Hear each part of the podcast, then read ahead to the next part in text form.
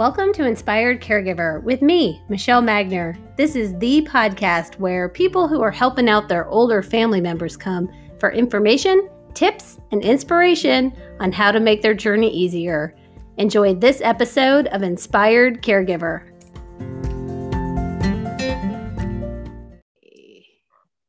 Well, hello and welcome. Thank you. So glad you're here. Can you introduce yourself and just give us a little bit about your background? We're going to talk about poop today. I'm so excited. okay.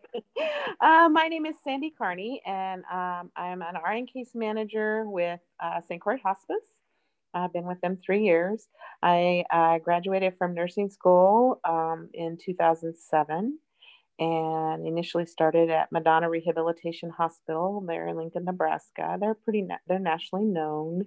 Um, I did that um, for 10 years, brain specialist certified and uh, certified rehabilitation nurse. And then um, I was approached by St. Croix Hospice, which I had actually been thinking about hospice because I helped my grandma get on hospice. So um, it was just all good timing. So yeah, so then uh, St. Croix was going to open an office in Lincoln, and I was actually the first nurse that they hired. So, and here we are.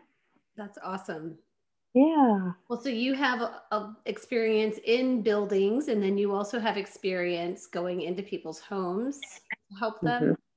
Mm-hmm. Mm-hmm. So, one of the things that I regularly hear frustrations with um, from at-home caregivers are frustrations around poop like there seems to be poop everywhere. They'll go in in the morning and it's just on the wall. It's like on the walls. It's all over their body. It's it's so mm-hmm. hard. Like how do I get them cleaned up? And so I guess my first question are just like I don't even know if biomechanics is the right word, but clinically, like what could be happening that could potentially cause an excess or um, it could be their diet. They could okay. be getting um, too much, um, too many um, medications to help them poop.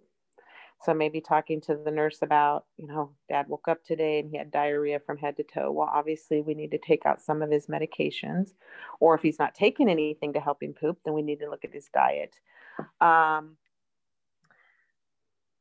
and I would say that, you know, that would be so overwhelming and frustrating. Yeah. Um, yeah. And, uh, and as far as the cleaning process, I mean, to find someone like that, I mean, you would just start from the head and just work your way down. I wouldn't undo the brief until you got everything else cleaned up first. Okay. You know, I mean, that's, you know, because you're trying to um, maintain as much as you can keep it all in one area as much as you can. Okay. And of course, um, you know, changing an adult is much different than changing a baby. And I, I'm not trying to compare an adult. I mean, I'm just like what you said, the body mechanics, like things are different. Yeah. So when you're changing an adult, everything is side to side. Okay. So you're going to turn them to their side, undo your brief, go from clean from that area and put a clean brief underneath them. Then you're going to roll to the other side. You're going to clean your loved one and then pull the brief through, push the bad brief underneath, pull the good brief through, and then you can cover them back up. Okay. And I know that sounds easy. Of course, I've done it a million times.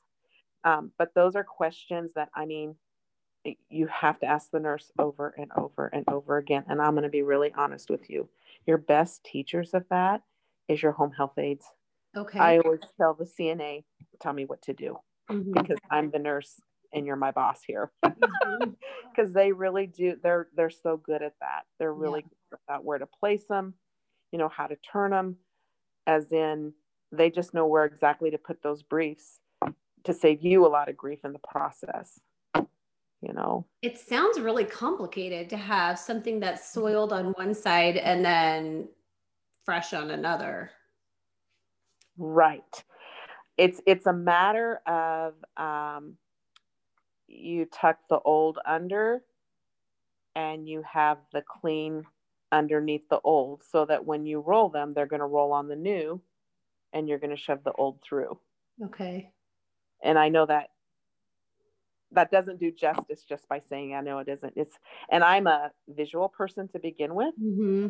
So for me to tell them, I say, you know what, I'm going to show you. Yeah. And then get down with them and show them hands on. I mean, I, I had a lady here not too long ago. She was so scared about taking care of her husband and just those parts of it, just mm. the hands on parts of it, that she would become emotional. Mm. And I would say, it's okay. It's okay. I'm going to, we're going to go through every step piece by piece. And there's no wrong way. There is no wrong way. I just want to do things to make it easier on you. Like number one, in a hospital bed, raise the hospital bed up. Why? To save your back. Mm. People don't know that automatically. They just bend over and dig in. Right. But that'll kill your back. So raise the hospital bed. That's the first thing. You know, of course, probably before that is get your supplies before you ever dig in. Mm-hmm. Do your supplies in the order that you're going to use them. You know, just things to help make it as easy as possible on them and less stressful. And I would just go through steps every single time. We did that probably for a month of just easy step by step by step. After the first 30 days, she was an expert, mm-hmm. you know, but it was just, it was so emotional. She was just scared. She was just so scared. Yeah. And it's okay. It's okay to be scared. Because you don't want to hurt them or cause a skin tear or. Right. Um, so are, yeah. Are you, what types of supplies would someone have at their ready? So, um, the, the things that like what we would supply is the briefs, the wipes, the gloves. You know, depending on the situation, you may need two basins, one for rinse water, one for soap water. Depends, okay. you know. Um, and you just have to kind of go from there. Sheets, do you know? Are we going to have to change the whole bed? Mm. You know, the pads, do they have pads underneath them? Do they have like you're going to have your bottom sheet and then you're going to have your pad and then you're going to have your brief and then you're going to have your patient? Okay. You know, so you just kind of put things in sequential order. So just kind of show them some tricks. Those are called chuck pads. Right. And what is the purpose of those? Is to catch more of the urine or feces. Okay. Mm-hmm. So it's to help, hopefully, if it um, it to save the sheep, the sheep. I guess. Yeah. Yeah. I mean, what they're trying to do. Okay. They're hoping. Yeah.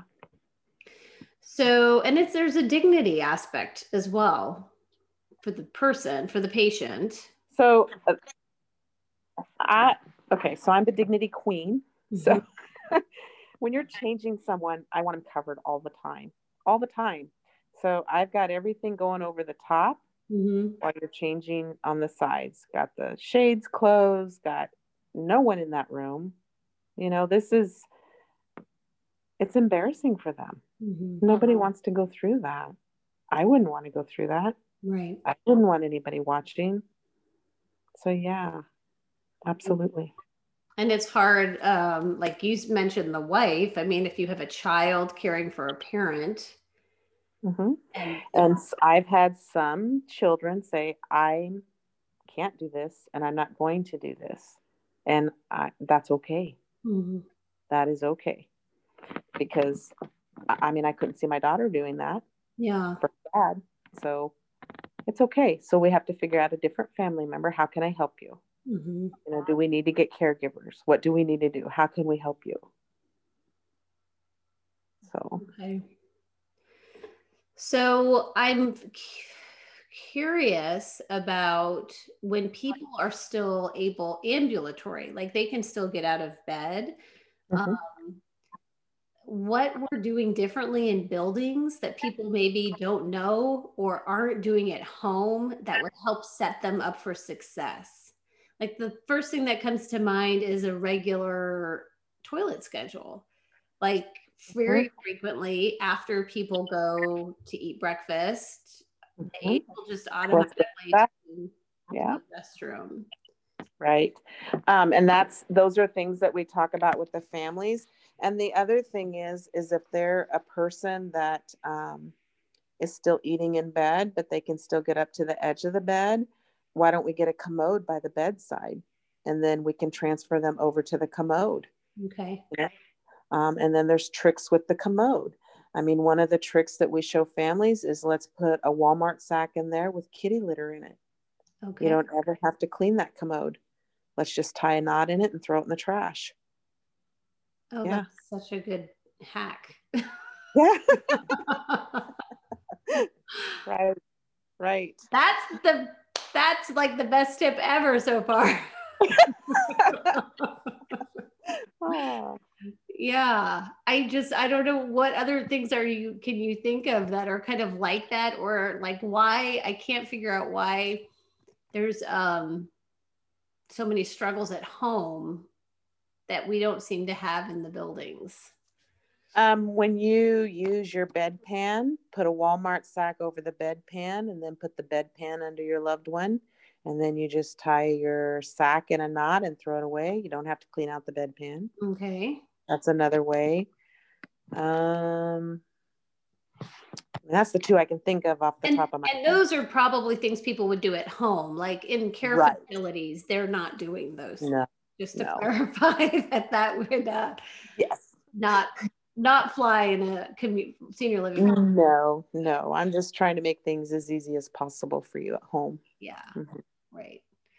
Yeah. So medications can affect um, your output of urine and feces, food mm-hmm. can impact that. Mm-hmm. Um, what about movement, like exercise or lack of exercise? Does that have any impact? Right. So, you know, if you're laying in bed and you're not moving around, you can become constipated. Mm. And of course, if you become constipated, you're going to, you know, your tummy's going to be bloated. You're going to have a tummy ache. But even though you're not eating very much, you still have to have those bowels still have to move because if those bowels don't move, you can get what we call an ileus. An ileus is where um, you can get a tear in the intestinal line, and then that goes all over into your belly, mm-hmm. and now you've got some serious pain, and that's awful. Mm-hmm. So we always want to keep those bowels moving, but of course, we don't want diarrhea. So then you just got to constantly keep in mind your bowel regimen, you know. Um, and some people, it's easier for some than it is for others. So what what constitutes constipated? Like how many days have you gone without having a bowel movement before right. someone should be alarmed? Well, everyone is different, but I, you know, if they're not moving after three days, I mean, then you're starting to do all kinds of things to try to get them to move. Because, you know, do you want to do a suppository every day? Do you want to increase their pills?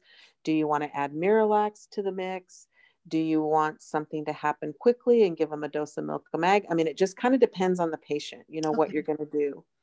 And a lot of times, of course, if they're not getting out of bed, they don't want anything because they're tired and they don't want to move. Mm-hmm. But you got to keep those bowels moving. So I remember hearing about someone who was in the hospital and they kept insisting on a cup of black coffee. And the nurses kept saying, You can't have black coffee until you have a bowel movement. And he's like, on the fourth day, he's like, Listen, you give me my black coffee, and I assure you, right, the races, right, right, yep, and win, yep. But and so that's just something else to take note if your family member um you disappeared. Welcome back. Sorry. If my battery's going low it says. Um if your family member's been in the hospital that is something that people that the nurses are tracking in the hospital just to make sure that it's safe for you to go home. Right yeah and that's something that i'm always asking so did we especially if you know if if there's somebody that's going every day that's no big deal but if mm-hmm. there's someone, especially a cancer patient, cancer patients have a lot of pain mm-hmm. most of the time, and then they typically are on scheduled morphine or scheduled narcotic to control that pain. And of course, the side effect of that is constipation. So uh, you're going to be asking, you know, when, how did those bowels move? Did those bowels move? Did those bowels move? Because you want to keep things moving. Well, I think we talked about food. Um, is there anything uh, comfort wise? Like I'm thinking heat packs or anything like that that can help with bowel movements or baths or. I mean, a bath could, you know, that warm water could help. Mm-hmm. Uh, of course, moving around can help if they can move around. Um, your foods. Um, Prune that's juice is a popular one. What? Prune juice is still a popular one. Oh, for, yeah. Mm-hmm. Yeah. And if you warm it up just a smidge in the microwave, it'll work much faster. Okay. That's another idea. Yeah. Okay. Yeah. Your face. I'm like, you're blowing my mind. Yep. Okay, so we we talked about some reasons why there might be not enough or too much poop. We talked about some strategies in trying to prevent um, a situation, which would be more of a regular routine, mm-hmm. going to the restroom. We talked about some strategies on cleaning. When you, I want to go back to when you said like a um, a schedule. So to try to help you know to where you're not going to have such a huge um, mess is checking every couple of hours. Okay. You know sometimes every three you know do you have to go to the bathroom? Can we sit up? Can we try to go to the bathroom? Those kinds of things. Because you that might help okay prevent yeah so offering and then mm-hmm. saying, well, can we try? And I know with dementia, sometimes it's it can be extra challenging. There's a better way. Because they're that's not, where you just say, it's time to go to the bathroom. Right. You're not because if you offer every time you offered, nope, I don't have to go. No, no, no. Or traumatic brain injury person, I don't have to go. Or maybe a stroke patient, I don't have to go. So, dad, it's time to go to the bathroom. You know. So more of a statement or right. even come with me. Right. And you just walk into the bathroom. yeah, that could work too. Yeah. right. Because it, you know, I I am our certified dementia practitioner, so I I know that there are just tricks to the trade of that. Right. But, um, and that that works for everything for the bathroom for eating for the shower for your bed bath you know, all of it. Yeah. Come just, with me. It's time. This is what go. we're going to do. Yeah. This is where we're going to go. Right. You know, this, More of statements. Right. Yeah. Right. So I think that is really helpful. I can't think of anything else. We talked about cleaning people up, some different tricks of the trade for um, managing things at bedside or just mm-hmm getting people moving. Mm-hmm. So hopefully there will be some relief. I know there's a lot of frustration. So hopefully, no, I'm sure someone listening to this was like, oh, that was so good. Thank you, Sandy. oh. I think probably, especially for home patients, the big thing is to have a schedule and take breaks. It's overwhelming. Yeah. It's very overwhelming. Allow people to help you. I know you're their wife, I know you're their daughter, but allow people to help you. Yeah. They're not going to do it exactly like you do it, but it's only a couple hours and you need a break. Such good advice. Yeah. You. You're welcome. Thank you.